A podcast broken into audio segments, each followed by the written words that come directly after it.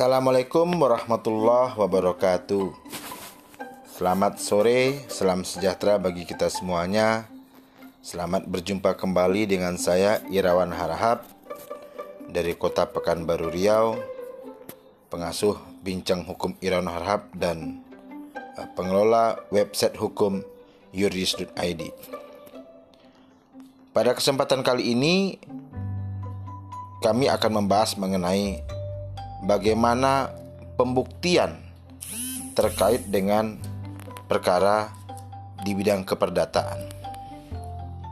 Karena e, nanti setelah kita akan lihat beberapa episode, kita akan menyadari ada sifat khas atau unsur khas dari perkara e, perdata, perkara pidana, perkara e, tata usaha negara, dan perkara-perkara e, spesifik lainnya.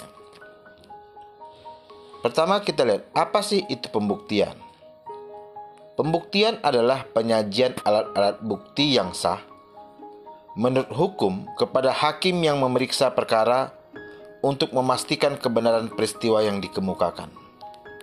Ingat bahwa yang tahu tentang apa yang terjadi, terlepas dari benar atau tidaknya, adalah para pihak. Hakim adalah Uh, orang yang kemudian atau di akhirlah mem, uh, memeriksa perkara yang diajukan kepadanya. Para pihak yang harus membuktikan peristiwa-peristiwa yang dikemukakan untuk memberikan kepastian kepada hakim tentang adanya peristiwa-peristiwa tertentu.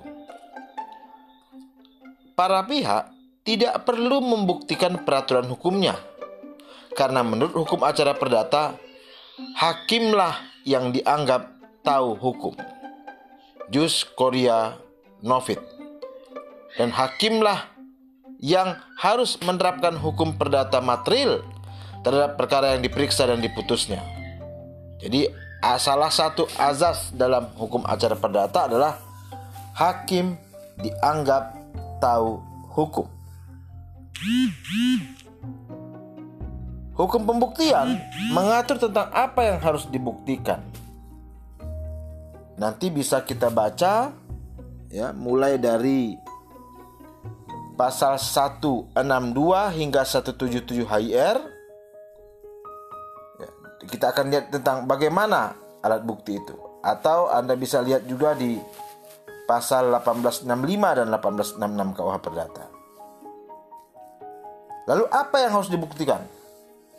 Kembali saya ungkapkan, bukan hukumnya yang harus dibuktikan oleh pihak yang berperkara, tetapi peristiwa atau hubungan hukumnya. Saya selalu menganalogikan atau menguraikan begini. Ketika ada peristiwa hukum yang menimbulkan akibat hukum, maka memunculkan yang namanya pertanggungjawaban hukum. Hakim menilai peristiwa-peristiwa dan hubungan hukum tersebut, mana yang penting, mana yang tidak. Bagi masyarakat awam, tentu menjadi sebuah pekerjaan besar bagi mereka ketika umpamanya tidak menggunakan seorang advokat atau ahli hukum, membuat gugatan itu seperti apa sebaiknya. Tetapi tidak usah khawatir. Tugasnya adalah mengungkapkan apa yang mereka rasakan, mengungkapkan apa yang terjadi, mengungkapkan apa kerugian yang ada, dan menerangkan apa hubungan antara kerugian dan peristiwa itu. Tidaklah penting apakah perjanjian antara pihak-pihak tersebut dibuat contohnya dengan mesin ketik kah, menggunakan komputer, atau tulis tangan. Yang penting adalah apakah benar-benar peristiwa itu terjadi? Apakah benar-benar perjanjian itu terjadi? Apakah perjanjian itu sah atau tidak? Apakah dibuat oleh orang yang berwenang? Apakah dibuat oleh orang yang cakap? Dan itu semuanya dikembalikan kepada keyakinan hakim.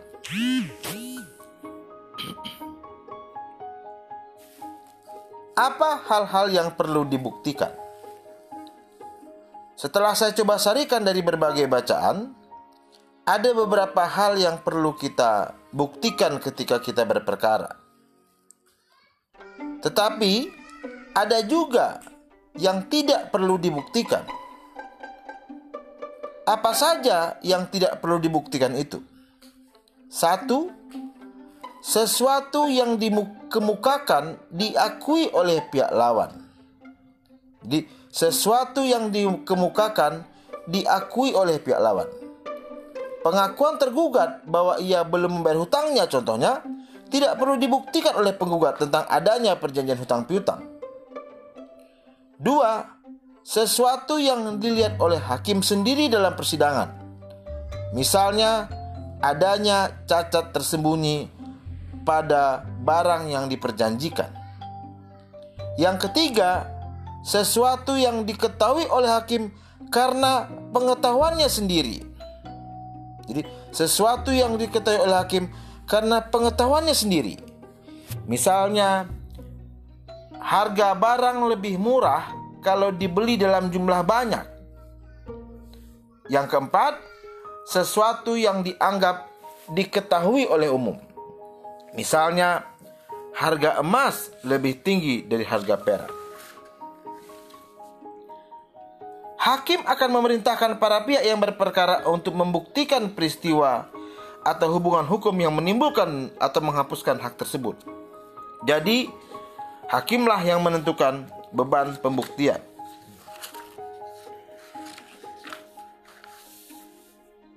Demikian yang kita sampaikan mengenai pembuktian, apa yang harus dibuktikan dan hal-hal apa yang tidak perlu dibuktikan.